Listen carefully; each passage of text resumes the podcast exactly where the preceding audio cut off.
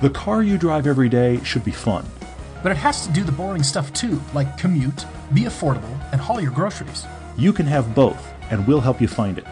I'm Todd. I'm Paul, and this is the Everyday Driver Car Debate.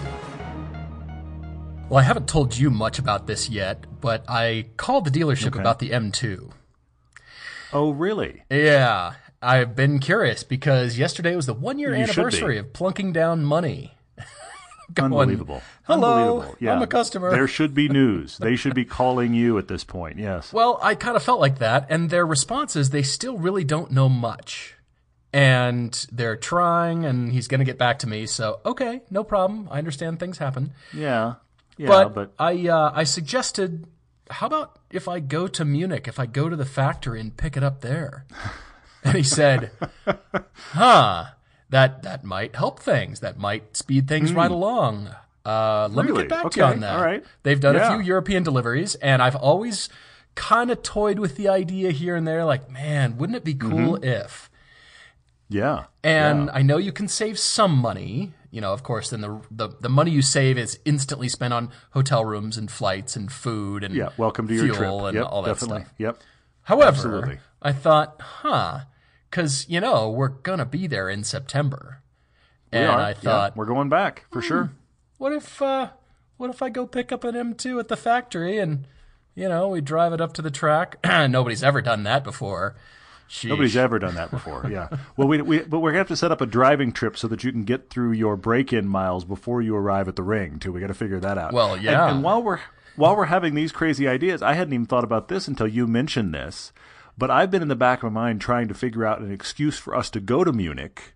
Because we don't, I mean, we don't fly in next to Munich. We fly into Frankfurt, and if you've ever looked at Germany on a map, Right. it's not like it's around the corner. Okay, I've been trying to figure out an excuse to go to Munich because there is a German car rental agency that rents big American iron that is based in oh. Munich. You and I want to do Hellcat on the Autobahn, but they're based in Munich. If we're there picking up a little M2, we could get ourselves a Hellcat and go for some Autobahn runs and have some conversation about that finally. I'm just saying, if we're going anyway. Oh my gosh, it's like the ideas never stop. You know that they just No, no, it's frightening. This is like It- it- the tip of the iceberg on, in terms of ideas. Just- Oh yeah. How do we do anyone that that, anyone that goes anyone that goes to dinner with us that does not want to spend most of the evening talking about cars and ideas is in for some trouble because this is kind of all you and I do. No kidding. It's frightening. My wife starts. My wife will pick up her phone and be like, "Oh, it's happening again." Anyway, yeah, it's terrible. Mm-hmm. Well, I'm so glad you're back on the podcast to join me with the car debates here. Uh, you definitely deserve some time off there on the last one because of television. I appreciate because it. we dropped a Yeah. huge video and we've been getting a lot of nice responses. Thank you for the encouragement. We're really excited Mm-hmm. to share it with you, and we're we're excited for growth. And that was really Yeah, what yeah. Uh, what's on our minds for both Todd and I this year in Well- 2017. That was um, Well, but I- I want to. I want to address the elephant in the room though while we're there. Because Okay. we have gotten, thank you, many, many of you have responded really positively that you're understanding what we're doing. What's interesting, though, I'm seeing evidence of a YouTube phenomenon, and that is Mm-hmm. a lot of people are commenting after they clearly have not watched the entire video. It's only three minutes long. And the important part is only two and a half. But but clearly people are watching. It, it's in the first thirty seconds that we talk about going to TV April first on Velocity. That's in the first thirty seconds. Clearly, a lot of people are seeing that and instantly extrapolating. Oh, you're leaving YouTube. This is the last we'll see of you. No more content. Bye, guys. We're getting an unbelievable amount of comments like that to the point that it's clear to me those people didn't watch the rest of the video because we keep explaining all of the other outlets, including YouTube, that we're going to keep putting content onto. So it's clear to me that what we're going to have to do is make another video in the next few weeks and try to answer some of those questions, or sadly, in some cases, accusations that have come at us by saying we're going to TV and people are I don't know the way to put it. They are assuming they know exactly what that means in every decision we've made, while also clearly not watching everything we shared. So it's it's a weird way to communicate. I have to admit, but hopefully we can shed some light in the future. Yeah, I hope so too. And if uh, you haven't seen the video, please watch the whole thing because it does explain that our our deal includes the ability to go back to YouTube. Not that we're leaving, but mm-hmm. it, it enables us to own our content, and therefore we can mm-hmm. show it to everybody at some time. Even though television, as I said, it represents growth into new markets for us. There is the YouTube audience. There are many people who don't use YouTube or don't watch anything on YouTube. I know it sounds Or, crazy. or haven't or haven't found us. Is or the other haven't part found of the us. equation. Correct, correct. So it just represents another avenue for us and growth in an effort, our effort to expand the brand and expand to a lot more enthusiasts. That's kind of where our headspace was at. Also and, and let's let's speak candidly to dollars. I mean honestly. Yep. the, the the crazy thing is while paul and i could happily argue either side of the equation we could tell you all the reasons tv is alive and well. We could tell you all the reasons tv is dead. We could argue either side. You want to Absolutely. pick that we could Absolutely. paul and i could, could pick debate sides. It could be like high school debate team. You're going to argue this point. We could do it. But the thing that not debatable that, that we're kind of shocked by is that sponsors are far less interested in spending genuine money to back entertainment on the web than they are the same piece of entertainment on television. Yep. So Yeah. if if we can't if we can't monetize because we aren't vloggers, if we can't monetize on YouTube and we need to monetize to grow the brand, then we got to go where the money is. So Mm-hmm. Yeah. we can argue that the the the health of television, if you will, up one side and down the other. But if if we could get paid via YouTube the way we can get paid via television, we'd stay on YouTube. Of course. You know, I mean, I have added a lot of extra work to my life for television because there's dollars there. I would happily not add that work if the dollars were there. Agreed. Awesome. I mean, let's plus, do more of that. Anyway, You and I, neither of us own selfie sticks, so clearly vlogging is not in our future either because we just I search my house and I have no selfie sticks in here. So I don't know I, I, do. I don't. I don't walk around staring into my phone or a camera with uh, with a visual of what's over my shoulder all the time in my life. So I just I don't have that skill. So what's what's ironic is that you and I can shoot all day and get nice shots, but if you hand me a camera and tell me to take a selfie, I can never get the framing right. It's it's it's just sad. like what? My my I need a wife can take my wife can take brilliant selfies all day long. I try it and it's like half of that person's face. It's never right. It just never is. I get off the airplane in San Francisco and step outside from my rideshare. So Uber or Lyft, take your pick. And Mm-hmm. everybody is staring down at their phone. And I deliberately Yeah, sort of, you know, I, do. I'm I'm right with you. I'm I'm doing the Lyft thing. I'm doing the Uber thing. So I'm calling the car service and Yeah, and yeah, waiting. And then I think, is this the future? This is what we've come to. I mean, the next strain, everybody's staring down on their phones, me included. I am right there, and I'm going. This is the future. I'm glimpsing. This is how everybody will not interact. All right. Ay, ay, ay. Yeah. It's a little depressing. Well, you know, it's funny. you say hi to people and they're like, uh, "What are you doing?" There's a chiropractor that we know that I got an interesting conversation with him, a chiropractor that I go to, and, and you as well. Got an interesting conversation with him about phones. He was talking about from he's been a chiropractor for a long time. He was talking about the fact that that years ago there used to be something they called military neck, which I'd never heard of, but it was a recurring neck injury from holding your neck in a weird position, and most of the people that had it were in the military from the way that they had, oh. had to stand. He said oh. that has mostly gone away, and the more common recurring weird neck oddity has to do with the fact we're all always staring at our laps. People's necks are out of mm-hmm. alignment because we're staring at our laps because our phone is there. To the point that I've tried to actually like get it up into my normal vision a lot because it, it hurts. It we're but we're all damaging ourselves. You go into any room of people now or any line, any line of people waiting for anything. Everybody is if you if you stepped away and didn't know they were looking at their phones, it looks like everyone's standing there kind of sheepishly looking at their shoes. This is what we're all doing. We're all standing in line looking at our shoes. This is the future. It's I'm crazy. this is it. Welcome to it. And and I will and I will be the first to admit I am in that line doing exactly that thing. Oh, I'm Oh, yeah. not saying it's a, we're we're immune. I'm just saying we're all phone zombies. It's nuts. Yeah. Sheesh, sheesh. Well, we've got a couple of great debates for you. We always have great debates, and that's because of you guys writing into us. This was really interesting. Matteo, this caught my eye. He is an Italian living in Berlin, and I will make a genuine effort not to make this the all Porsche podcast. There are some podcasts Please, that aren't, please. but Yep. He's got an interesting debate here. He's living in Berlin. As I said, he's an Italian.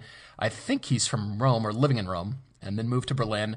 I'm in love with Berlin as a city, to be honest. Uh, the Kaiser Wilhelm Memorial Church is unbelievably fantastic and beautiful. There's a lot of great restaurants. I've spent time at the zoo hanging out with some friends there and you know, they the Germans love their beer gardens. They love their sunshine. were your were your friends in the zoo? Are they being kept at the zoo? Sorry, when you said I spent the time at the zoo hanging out with friends there, no, I didn't. no. I heard the progression of that said to me, "You were, oh, hey, sorry, you're behind bars." Anyway, go on. It's actually just beautiful gardens. I mean, yeah, the animals are there too, but it's just beautiful gardens and you know a lot of lunch spots, and you just sit outside and hang out, and you drink beer, and you you just you know be social. So it is pretty nice, and uh, yeah, really really dig that city. So he's living there and needs something. So he's got uh, we'll describe that to you, but we've also got Christopher in Atlantic City. And this is notable, everyone, because he's from the June 7th, 2016 podcast. I would have to go back and look at the exact number of the podcast, but he was the original C5Z06 listener to ask us find something better in the all around fun, fast, light performance car for the $20,000 Yeah. bracket.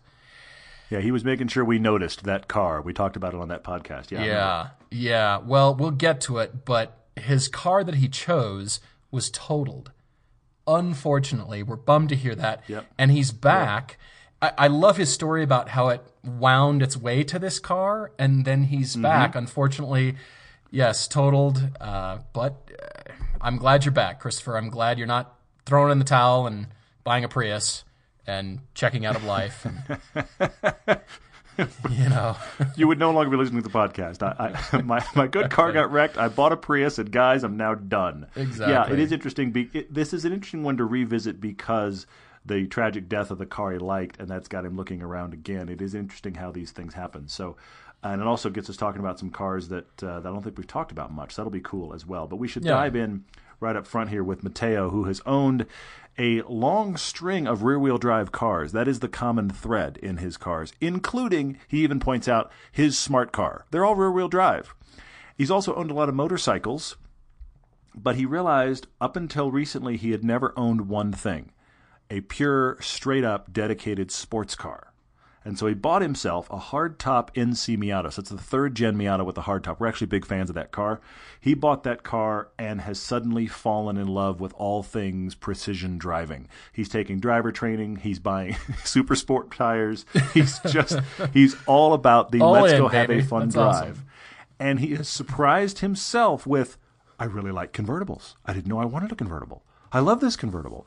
So this is the twist that life has taken, but as all of us with the disease know, he's had that car for a while and he's gone, should I get something better? Hmm, this is the debate for Matteo. I like this. Uh, Matteo, I read your blog and I just saw you were attending the South by Southwest Festival uh, conference in Austin, Texas. So it looks like you were just in the U.S. in Texas. And I've heard you keep telling me that Austin is the, you know, becoming sort of the L.A. of uh, of Texas. Oh, it has so, been. So many people moving there, so much tech moving there. Austin's awesome. The problem with Austin is it's uh, it's a city of like three million now with a traffic infrastructure for one. Is it That is really the problem three with? Austin. That's when you, insane. When you, so, I mean, something like that. When you try to cow. get through the dead center of downtown Austin, just brace yourself for major traffic. It's just it has a volume of people that has that has outpaced the growth of the city infrastructure, and that's the only real struggle with Austin. Otherwise, Austin is actually great. That's what I've heard. I mean, you've said there's some great stuff there. People have said, "Oh, you're going to Austin. They've got to go to this restaurant and go do this and see that." Absolutely. You know, so Yeah. I'm. Yeah, I've never really spent some time. I've been to Dell there, but uh, Dell Computers, but never spent some time. But the reason he was there is because he is a digital marketing consultant, and his, business is going well with an, a positive financial upside that he doesn't know what to do with. So where did he turn? Naturally to his financial planner friends at Everyday Driver. Yes, clearly. What else? I'm going to get those business cards printed up because that's a frightening reality. Yeah, keep going. Step right this way, sir. We have some ideas for you. But what I like is, as Todd was alluding to, he's all in with the performance, the driving. I love that your skills have ramped up, it sounded like, mm-hmm, and you're mm-hmm. really into the convertible thing. So again, he's in Berlin, where, you know, Wolfsburg is pretty much right up the street, and everybody in Wolfsburg, of course, either works for Volkswagen or owns one or something like that. It's very rare to live in Wolfsburg without working for the mothership there. so so he's in Germany, got loads of great cars to choose from, and he comes to us with gosh, the only car that ticks all the boxes that I want is a Porsche Boxster. Mm-hmm. Cargo space, it's the sports car, I mean the dynamics, all that kind of stuff. But I like that you are open to other things here. And you've got a fair bit of money to spend, so 80,000 euros. Your deadline is a, Agreed. a Yep. little ways out here, so it sounds like you're saving a little bit, and by the time December 2017 comes, you'll have about 80,000 euros to spend. Insurance, track days, upgrades, all that kind of stuff. So what Matteo's asking for is a short list of cars that we think he should drive before he makes up his mind. And if he does get the Boxster, then which engine? The S, the 718, the new four cylinder? Should he go back to the 981? What should he do? And then should yeah, that yeah. happen, not to be too leading, but then options are a whole different discussion with Porsche because they Yeah. do, they cost so much. And I, I don't want you to think about selling the car before you buy it, but honestly, if you think about the options you're going to get, the more that that Mm-hmm. car has, the better resale value it will retain down the road. But think of that way down the road. True, but That's- that's, but that's- that's the that's the ridiculous Ferrari buying mentality. It is. And that's the I admit. where I you're buying for the for what it's going to be worth, not buying for what you need. And I that's hate that. I hate conversation gets interesting. Honestly, is, Yeah. because when he starts talking about. I mean, I have I have to admit here, Matteo. You, you go back and forth on a lot of cars and I want to touch on a few of them. But the big thing that happens almost in a circular nature in your emails, you keep coming back to the Boxster. And I have to say that thing that Paul and I have said before. If, if you guys are looking at a car you really like, hmm. you feel like it's the car for you. We're, we're happy to be here, be your sounding board, and back your play.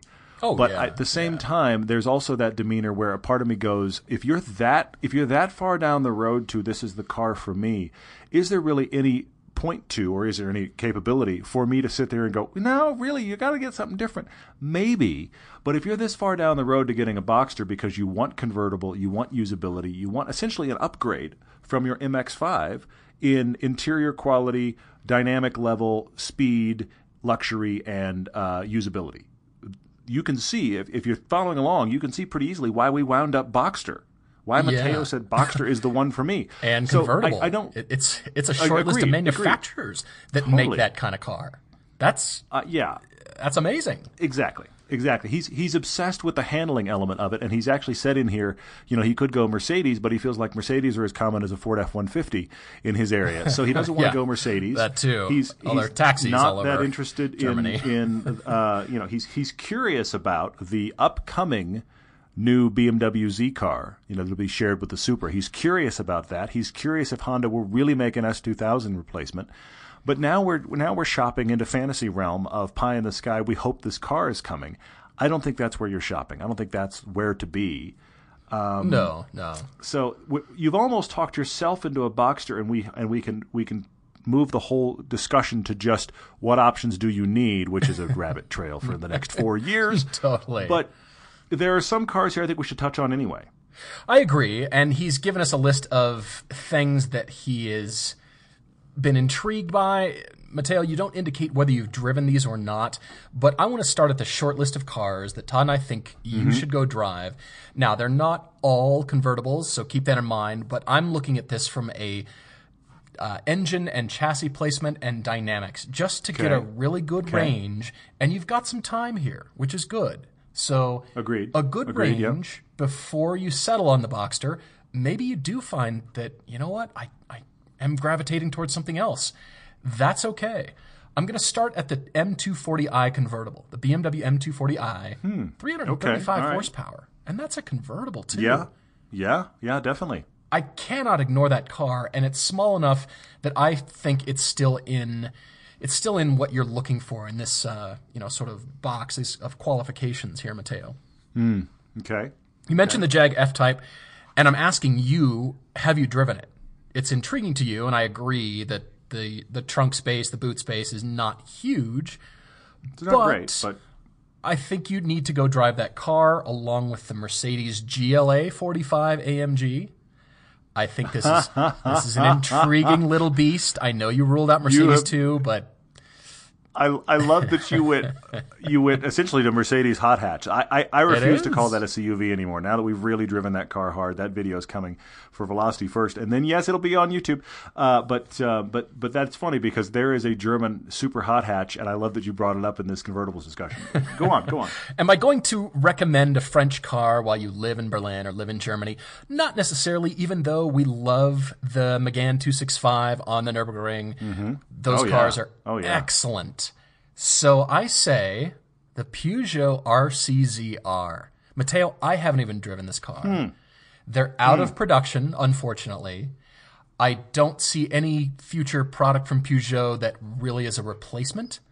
However, dynamically, this is a much different car. It's actually a four seater, if you can believe it. At least the RCZ Yeah. is. I don't know about the R. Yeah. This is a crazy car, but just for benchmarking's sake, I think you should mm-hmm. drive it. I see where you're going. And then the last one here, it's it's not modern inside, surprisingly, but all of that goes out the window when you drive it. It's the 1M, Okay. BMW 1M. Yeah. Yeah. Yeah. Yeah. It's not modern. that's Would you agree? It doesn't have Apple No. CarPlay and the latest tech and the gadgets, and you don't care. True. Nobody cares. True. Yeah. You've got your phone. Just plaster your phone or an iPad or something right there. You're done. Yeah. No problem. Yeah. anyway, you can see the the dynamic range, the the engine placement, all that kind of stuff. They're all very very different. And then come back to the Boxster and say, okay, is is this still what I really want? I think these are some interesting choices that you have time to go drive over the months, the coming months, that kind of thing, and then uh, then you can decide on the Porsche options that you really want. How about that? Well, I, I think I, I want to applaud you though for, for saying one major thing here. I mean, look, obviously you're the Porsche guy, and we want, and he wants to already get a Porsche, so we're not having to take a very big trip. But I like that you're you're really throwing down the gauntlet here and going, okay, don't just look at these cars from afar. Go drive them. Yeah, yeah. drive them hard, so you can actually understand what do I like and why. And and he's mentioned here. I mean, he's got a, his his personal shortlist. He says uh, he's got the Elise, the 4C, the the Audi TT, the F Type, uh, the Mercedes. He's got those on his personal shortlist, and he kind of lists his reason reasons why he doesn't think they'll work. But I come back to to what you're even saying, Paul, and that is okay, but the part of this story that I find so intriguing about Matteo is he drove all of these cars in his life that were all rear wheel drive, had never had a dedicated sports car, and he just on a whim almost bought that NC Miata, mm-hmm. and it has been kind of revelatory. It's opened his eyes to something he didn't realize he would enjoy that much. I, I submit to you, Matteo, follow that rabbit trail further because I think you might surprise yourself in some test driving. And I think do everything you can to test drive a lot of these severely. Uh, and also, you say here the Lotus Elise you couldn't you couldn't live with the roof, but thought it was hang on, the the roof comes out of the Elise. I mean, the Exige you have to like unbolt it, but out of the Elise, uh, I mean, that's one of the easiest roofs in the planet to remove. Uh, so anyway, so there's that. But but you then you then acknowledge that the uh, you think the Alfa 4C will be too impractical. If you think the 4C is impractical, let me show you to a Lotus Elise because it actually is is is even less so. So your problem with the Elise, my friend, is not the roof. The roof's the least of your worries. You can have a top-down motoring experience in the Elise. The problem with the Elise is you want to talk about practicality, it is not parked in the space with that Elise. So No, that's the no. problem there. Talk about boot um, space in that car. Sheesh. Yeah, I, I don't. I don't think. I don't think you should wait for the Z4 or the S2000. I, I don't think. You know. I mean, look, that's interesting, but I I always uh, want to caution people of I'm waiting for blank car because I mean, look at your M2 situation. I mean, you're not look, you're not beating on this BMW dealer's door and determined to have the car this minute. I get that, and that's contributed a little, little bit, but you're also not kidding around. You're serious about trying to get one, and here you are. The car's out. Some people have them. You still don't have yours. This is the problem with cars that are coming or are announced. By the time you could really actually get one in your driveway, especially if you're one of the people like we say all the time, don't pay a, man, uh, a, a dealer's markup. So now you want to get Yeah. that car that everybody's Yeah. talking about in a timely fashion at actual MSRP. This could be 12 months, 18 months, two years out. What are you driving between now and then? Right. And it's been 12 months right now. And the other benefit is that you and I have driven it extensively. We drove the 2016 M2 mm-hmm. and we loved it. We loved it for many reasons. Sure.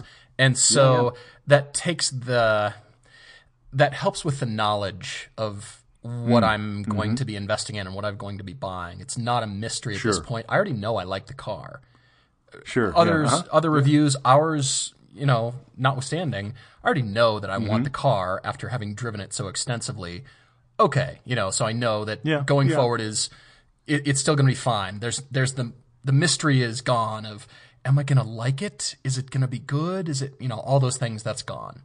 So I, I think that's helpful in this case, but not and everybody I, gets to do you that. and I, yeah, you and I benefit from having the ability to take these cars and really drive them hard. But Yeah. I still say, Matteo, even if it is, and I, I don't like these, I don't like them, but even if it is the classic, uh, not that informative, drive around a few blocks test drive, even that's better than ruling out a car because you you're pretty sure from afar it's not going to work. Mm-hmm. Um, if, if you're shopping sports cars, let, let's be honest, you're shopping your second sports car ever. So it's time to drive some That's stuff. a good point. That's You know? a great point, actually. Um, yeah, I just uh, I want Matteo. I want you to be able to articulate the reasons why you ended up buying the Boxster, if that truly happens. I don't want you to just it say seems- I bought the Boxer because I think I wanted it, and the end. I want you to say, well, I drove Yeah. all this other stuff, and I liked this more than the Boxster. Like Mm-hmm. you and I would say, I love the response of the Evora over the Porsches. I, I cannot Mm-hmm. believe I say that, but I love knowing that. You know, Yeah, yeah, yeah. And well, but it's funny you bring up that Evora because Craig, who listens to the show, and that was his Evora, and thank you again, Craig, very generous. Yeah, man, absolutely. That uh, is also a patron and all. I mean, he's a great friend of the show. But the interesting thing about Craig's story with his Evora, I love that you brought this up, is because Craig took time, like we're suggesting to Matteo, and drove everything. yeah, and, and, and we're talking the Boxsters and the Caymans and the 911s, and he drove, you know, the Jaguars and all this kind of stuff. That anything that fit at all overlapping in this category, he got in it and got a good test drive of it. And it was the Evora that was kind of a fringe car, and he was like, "All right, I'll drive one," and it shocked him so much he bought it. this is what's interesting about this, Matteo. Such a cool So that's why that's why we're saying uh, go drive those. Let's touch briefly, and I do want to stress briefly because it's the pool of Porsche, ladies and gentlemen. Can we touch briefly on options? I'm going to say to you, Matteo, figure out the options you need. Where you said, if I were to buy any car, I want it to do these things. I'm going to say only get those options. I know you can go nuts, but I'm going to say only get those options. The only thing I would say to you is Sport Chrono because not because you need the clock on the dash. Nobody needs the clock on the dash. It's not necessary. It isn't. so I'm cool sorry. though. It's so cool. Oh, stop it. I keep getting in Macans and Cayennes with the clock on the dash and I go, really? Really? People paid extra for this. But so but it's but it's not for that. It's because the the tuning and, and Porsche is one of those brands that when you hit the sport button or you change to sport plus or whatever, there is a difference. There's a difference in how the car runs. Even all the way to my base Cayenne, the sport button actually matters, which is shocking. So I think the Sport Chrono is worth it, but otherwise I would say go through and be sparing about what you think you will need and use because you can quickly go, "Oh, that sounds cool. I would like my vents painted." No. no. We uh we met a guy this weekend who's got a 2013 Carrera 4 Cabriolet, and his Mm-hmm. intention was to go full luxury with it, which he did. Ladies and gentlemen, they hand wrap leather air conditioning vent slats. the slats are made out of cow. Yes. It, it bothers me that yours are painted, and yet he is a whole step beyond that into Yeah. actually leather wrapped. yeah. I, I mean, I just, I, I, that's not done by a machine. Let's put it mm. that way. but it's it's it's that car buying thing where whoever's on the other end of the line at the manufacturer goes, "We can do that." I mean, whatever your crazy, ridiculous idea is, the car maker goes, "Sure, you want to pay for that? Here's how many commas that comes with." it's just, ugh. It is. I will say the Porsche active suspension management, it does make an unbelievable difference. It's standard on the GTS, so the Boxster GTS and Cayman GTS that I have. That's a standard feature. It, I mean, the car just comes to life. I actually had it out today. It was 65 degrees and beautiful, and I cannot wait for mm, summer.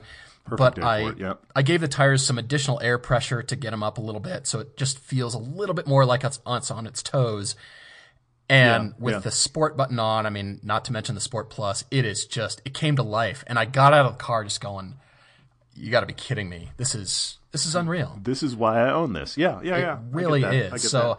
It's expensive. I get that, but I'm for the sport exhaust, the active suspension management and the sport chrono. Everything else, eh, okay. I mean, if you can throw down, awesome. But the things that do the dynamic stuff that change the driving experience, that's what I'm about. So Yeah. rather than the leather wrapped air vents. I, I agree Slats. with you, and even and even your look. I know you have grown, and I, and I get it. You've grown to love the fact that your your vents are painted blue. I, I would have never in a million years done that. But I, but to your credit, if you had bought the car new, I don't think you would have done it either. Oh no, no, I, that the seems guy that- silly to me, honestly. the guy that had it in front of you paid that extra for bring the blue outside color on the inside. And while you're at it, you know what?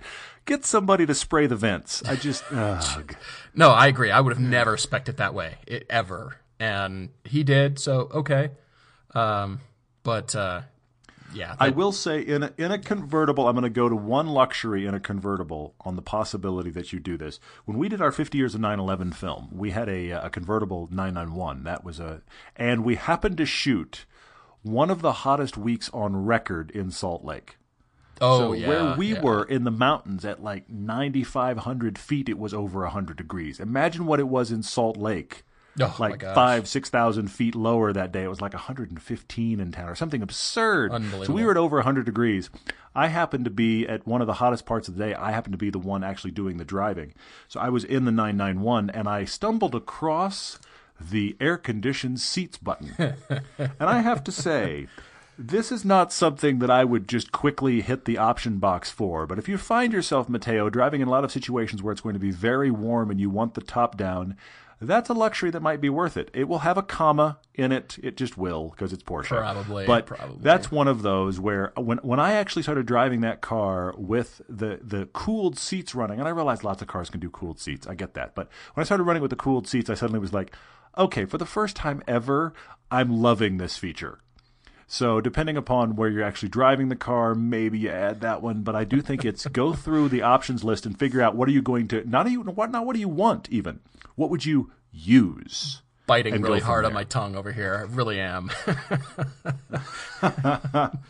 I know. clamping down on that one. But yes, uh, Matteo, hope this is helpful. And uh, we always ask you to write back in if possible. And somebody did on our next car debate here. That's Christopher, as I mentioned. He had written in, and we helped him find a new car.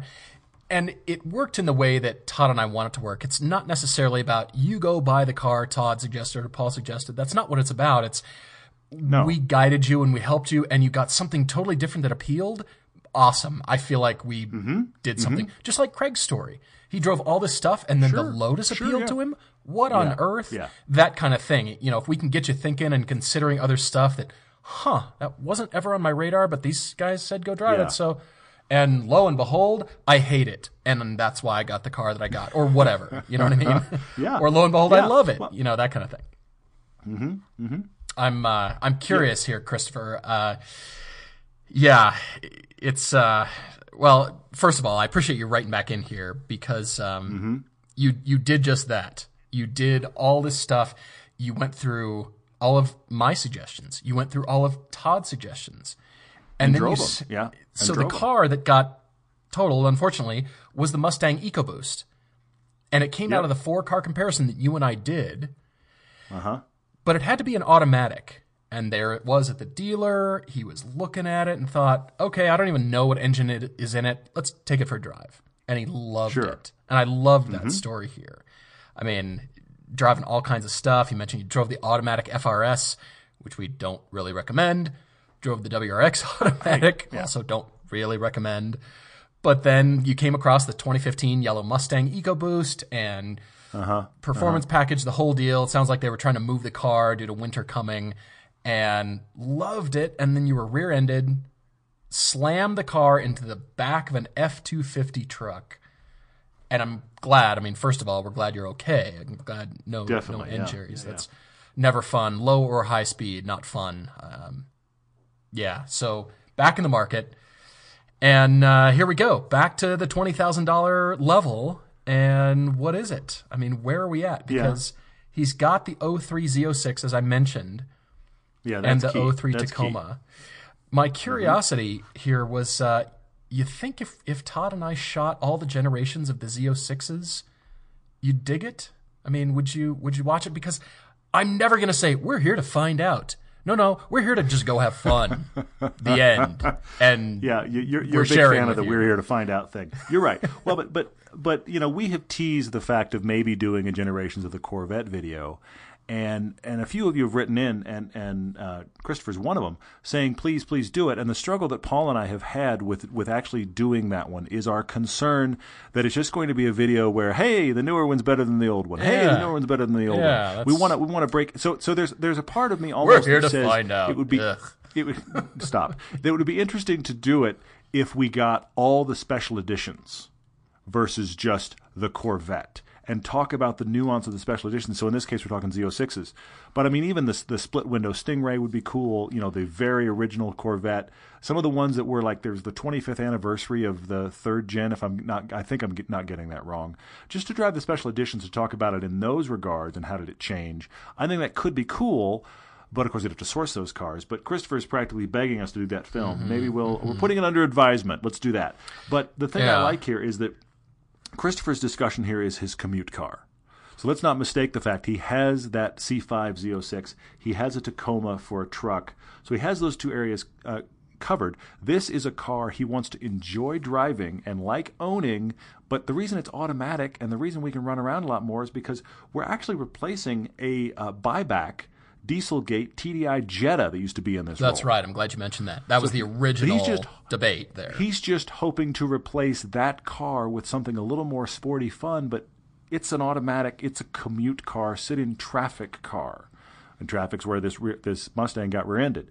So this is where this is a little more interesting. And and the thing about it that apparently I have ruined you, Christopher, according to this email, because you uh, you went to the BMW dealer on our recommendation of liking the two series and uh, you wanted to drive the 228. At the time, they didn't have a 228.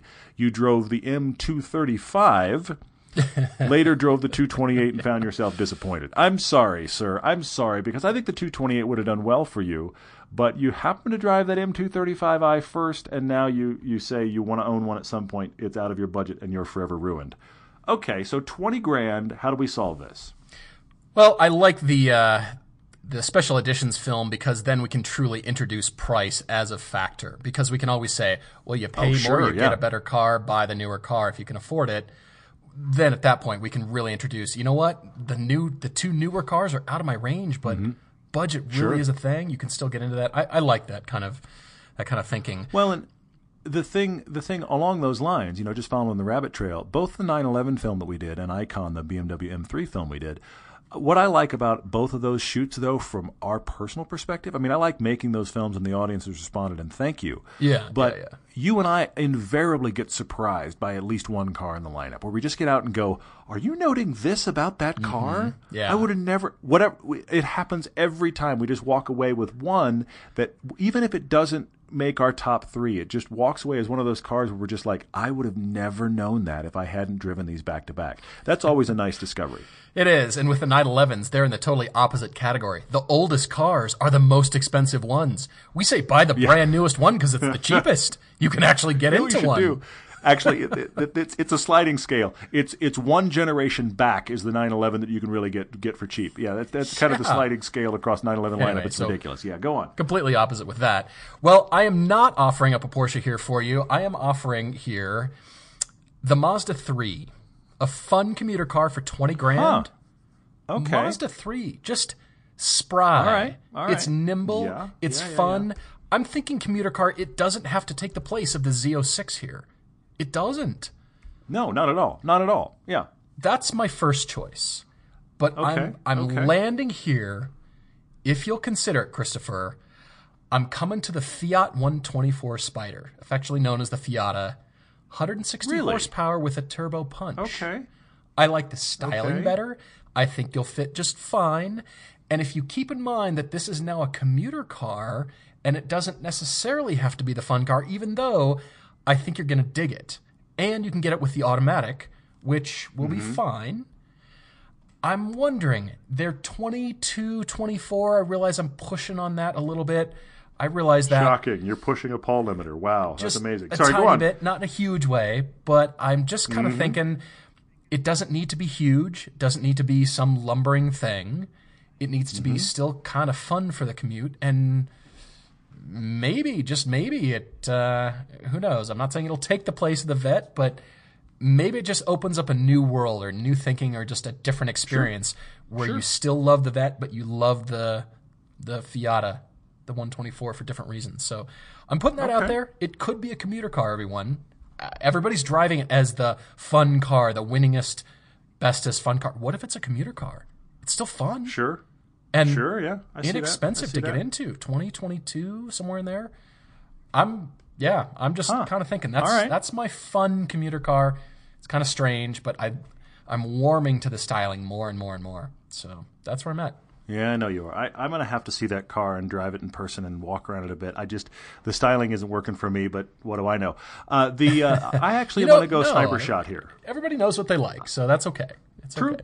I'm going to go sniper shot here for Christopher uh, because as the more I thought about this, I thought about options. There are certainly options here, and I like what, what you're bringing up. And we're talking around all the cars. I mean, look, the reason you drove that EcoBoost, Christopher, is because you watched our four car greatest hits piece.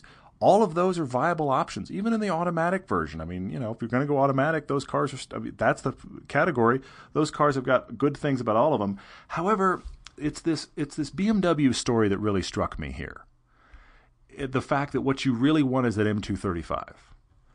So that made me land on a car. I kept coming back to it and going, you know what? I'm just going to call it a sniper shot. Okay. All right. 20 grand. Go get yourself a 135i.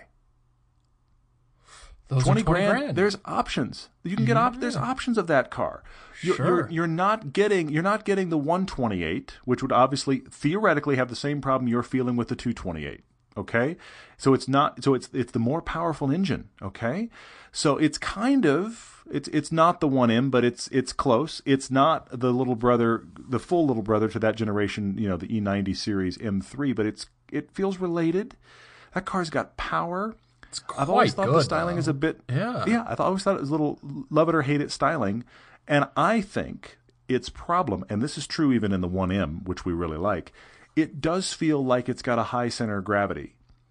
This is me being very picky, by the way, because you'd have to drive a very low center of gravity car to even notice. I don't know that you would notice it coming out of your out of your Mustang. 135i gets the BMW problem solved without feeling like you had to buy the less powerful model. See if you can get the M Sport pack on it. I'm just calling it right there. Just saying hmm. used 135i, great commute car. It'll be perfectly good in all commute situations, but I still think you'll like it. You'll like the power. If you wind up where the commute becomes a back road thing, do it. That car's going to be great. I'm liking that too because again, even though it's a commuter car, the dynamics are still fun. And that's what he's looking for here. No, absolutely. Yep. You know, he's ruled out a lot of the the greatest hits, we'll call them, that we love. Yeah. That's okay. That's completely okay. It gets us thinking away from, huh, these are the typical hot hatch, turbocharged kinds of things. Yeah. What's different that could still, you know, check that box? And uh, that's pretty interesting. They're very different choices. Dynamically, very. all that kind of stuff. Very, very different. But Completely. yeah, Completely. interesting. Car Well, debates, my friends. There's there's two right there already. Hopefully, we've been helpful, and uh, we are we can actually move into the piles and piles of questions. No great. kidding. No kidding. All right, James Grella says that his friend Chris wouldn't test drive the Cadillac ATS-V with him. Should even bother speaking to him ever again. Well, James, you can speak to him again. I just think he's missing out. I, just the magnetic ride alone, just marveling at what it does. Twist the dial or punch the buttons, whatever it is Yeah, yeah, and yeah. marvel at that and laugh your heads off about what that car can do. Yeah, it's it's something else. So the the ATS is just so much better than people think. That's the thing about it. And it isn't without its flaws. It absolutely has flaws. But from a dynamics perspective, if you get a chance to drive that car on a back road, the di- I I would be shocked if anybody would get out of an ATS after with the magnetic ride control on just a big, good back road hard drive. I'd be shocked to find anybody that got out and went, eh. I just don't think it'd happen. You know, Agreed. That, that car, be- Agreed. because it's one of those cars that you just get out and you walk away from, and you just think, why is that that good to drive? And it has other issues, sure, but it's very good to drive. it is. Yeah, I, yeah. You don't ever have to. You know, we're not here to break up friendships. That's not idea here. Yeah.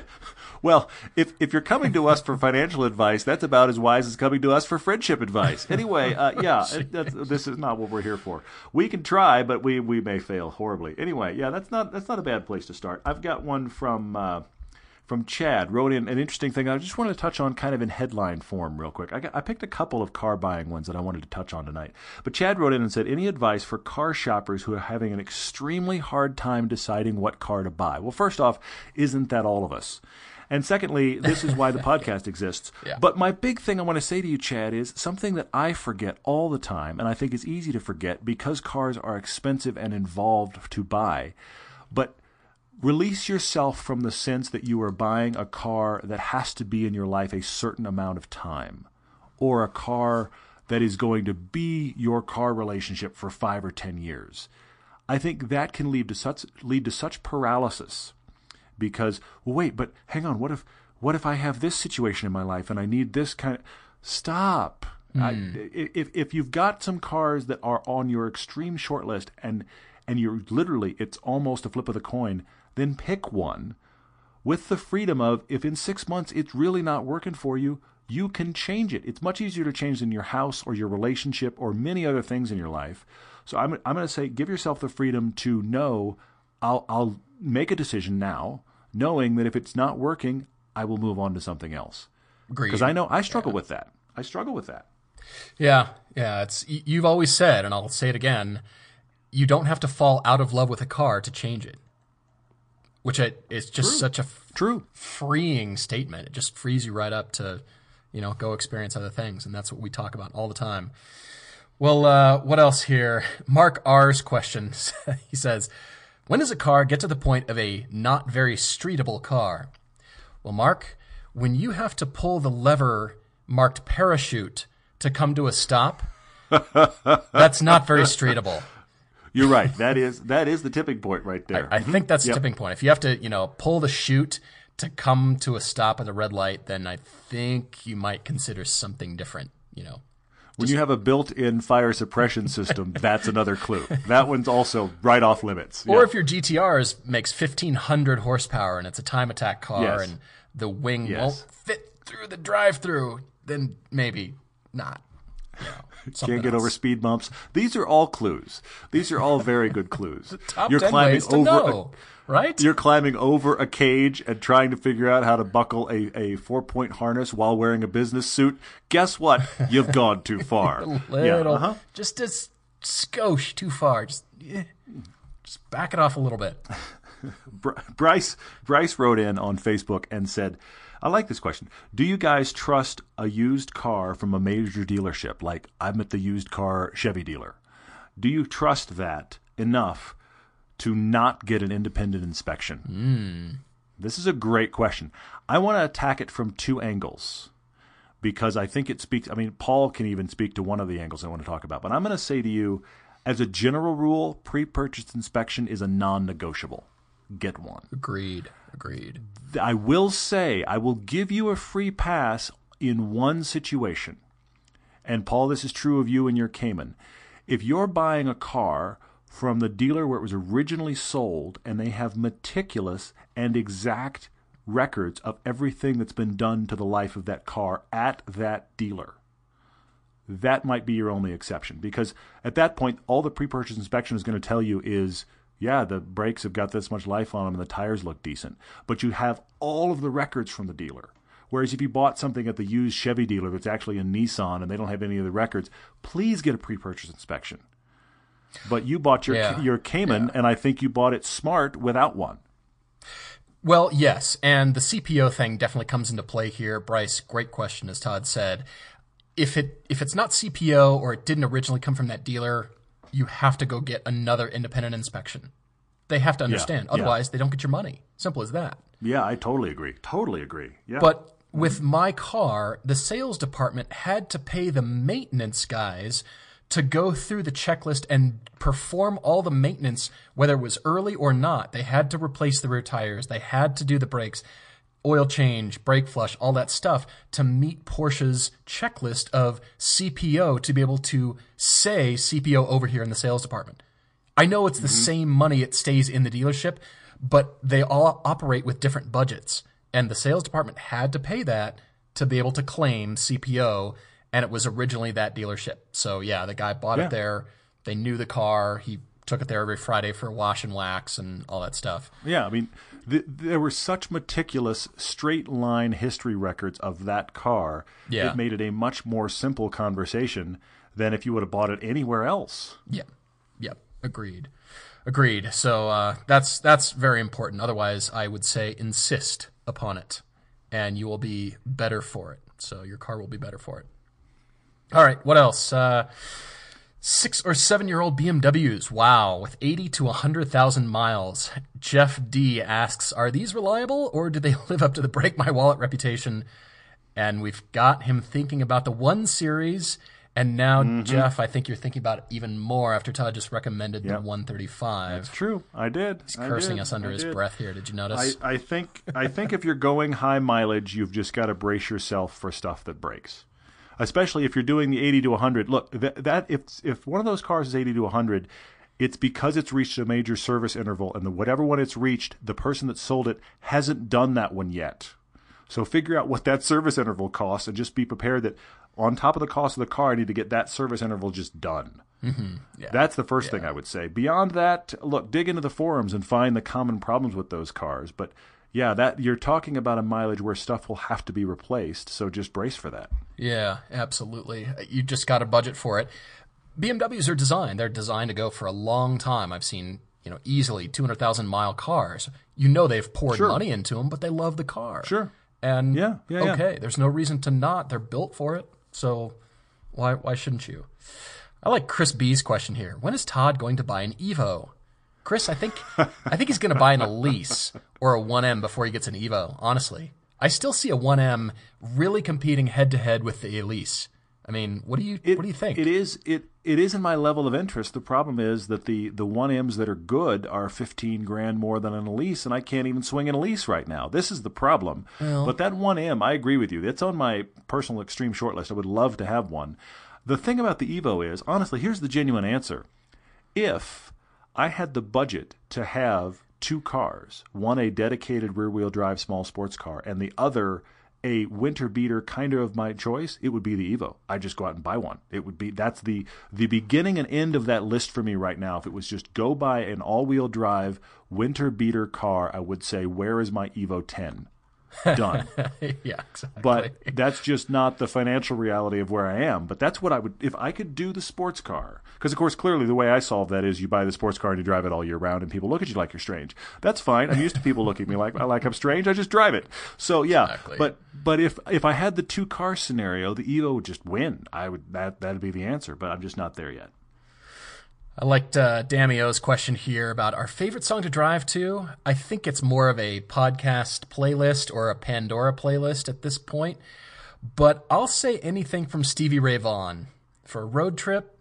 I'm, okay. I'm going for yeah, yeah. He he's pretty up there. But I'd say probably the Pandora playlist of Stevie Ray Vaughan. Just anything in that genre. Yeah. Just See what stuff strikes. Yeah. reflective. It just puts you in a different mood. It's just all that kind of stuff. And I will say it depends on my mood, but generally speaking, it's just got to be driving, you know, a hard driving something, you know, mm-hmm. rhythm that just, yeah, keeps you going, just makes you think about your future and stuff in your life and just makes you pontificate and reflective and all that kind of stuff. That's You, what you're doing all about. of the above right now. Bravo! I'm impressed. It's not Road even trips music are about playing. it. Well done. brings it out in you. Yeah, you get into right. Great conversations with friends, and you get philosophical, and you just talk about cool stuff. I love that. You buy terrible food at a gas station, you regret it at the next gas station. I get it. This is road trips. Yep, I totally get it. Love it. Uh, Mike Mike Honcho wrote in and said, "I'm in love with the Infiniti Q50 Red Sport. Talk me out of buying it."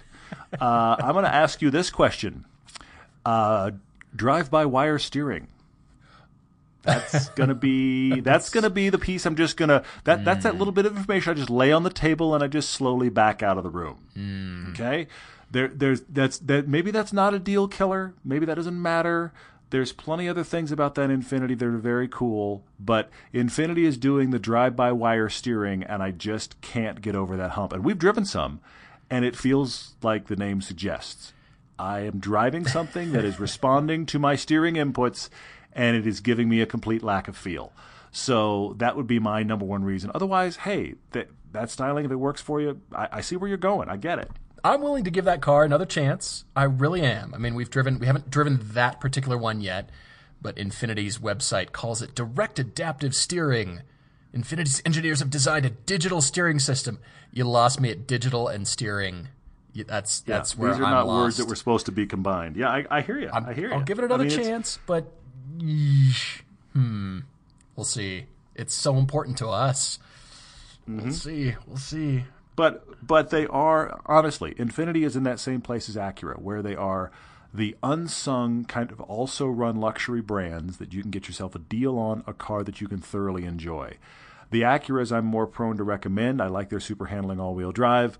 Uh, they kind of sometimes have the Honda festooned with buttons on the dashboard thing, but they are they run really well. There's a lot of car for your money. Infiniti is right there.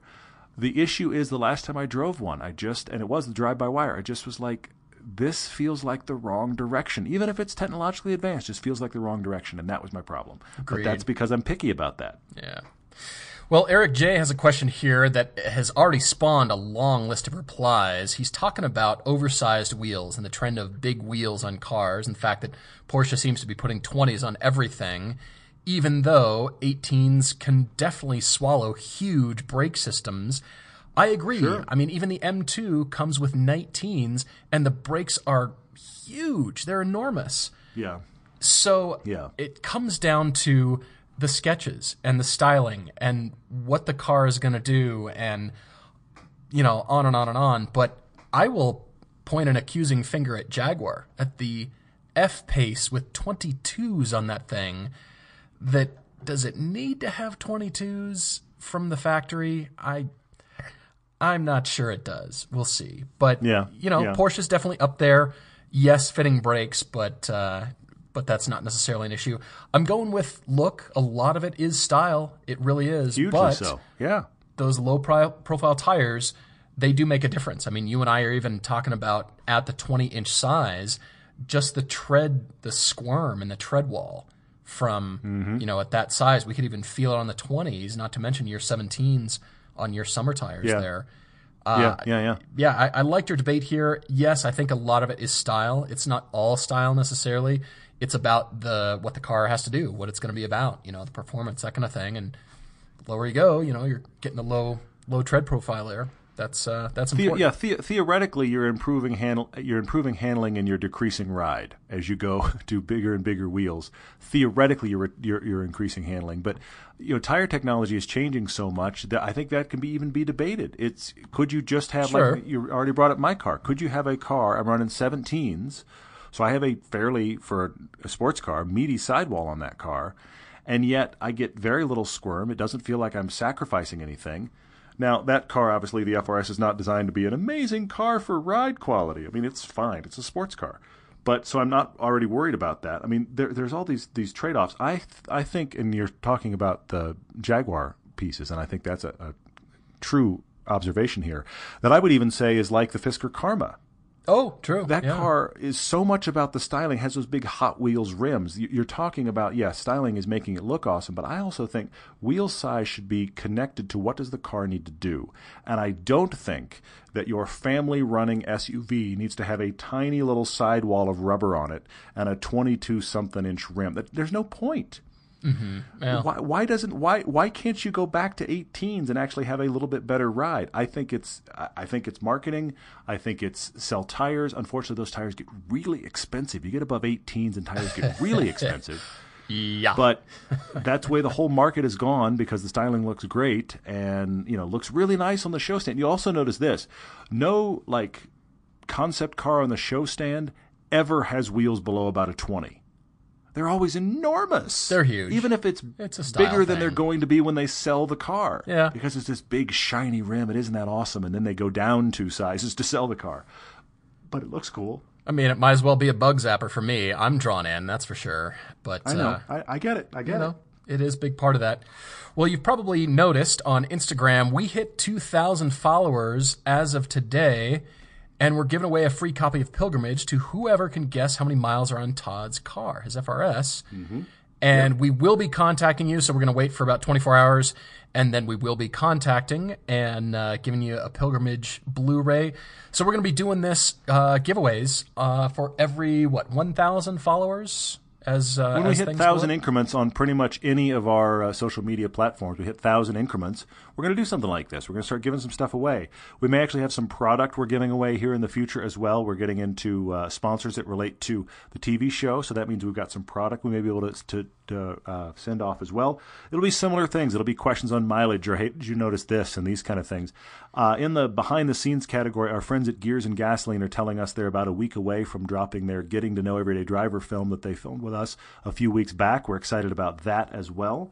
So there's, uh, in case you haven't heard, there's a few things going on, and uh, and two. for those of you that for those of you that have not noticed, YouTube will continue to be one of them. So we thank you for listening to the podcast and for rating it and sharing all of our stuff. And thank you for those of you that are following along with everything we do and are excited about the TV thing. We hope it is the first of many. Absolutely. We really, really appreciate all your support. Thank you guys so much for listening and watching. Till next time. Cheers.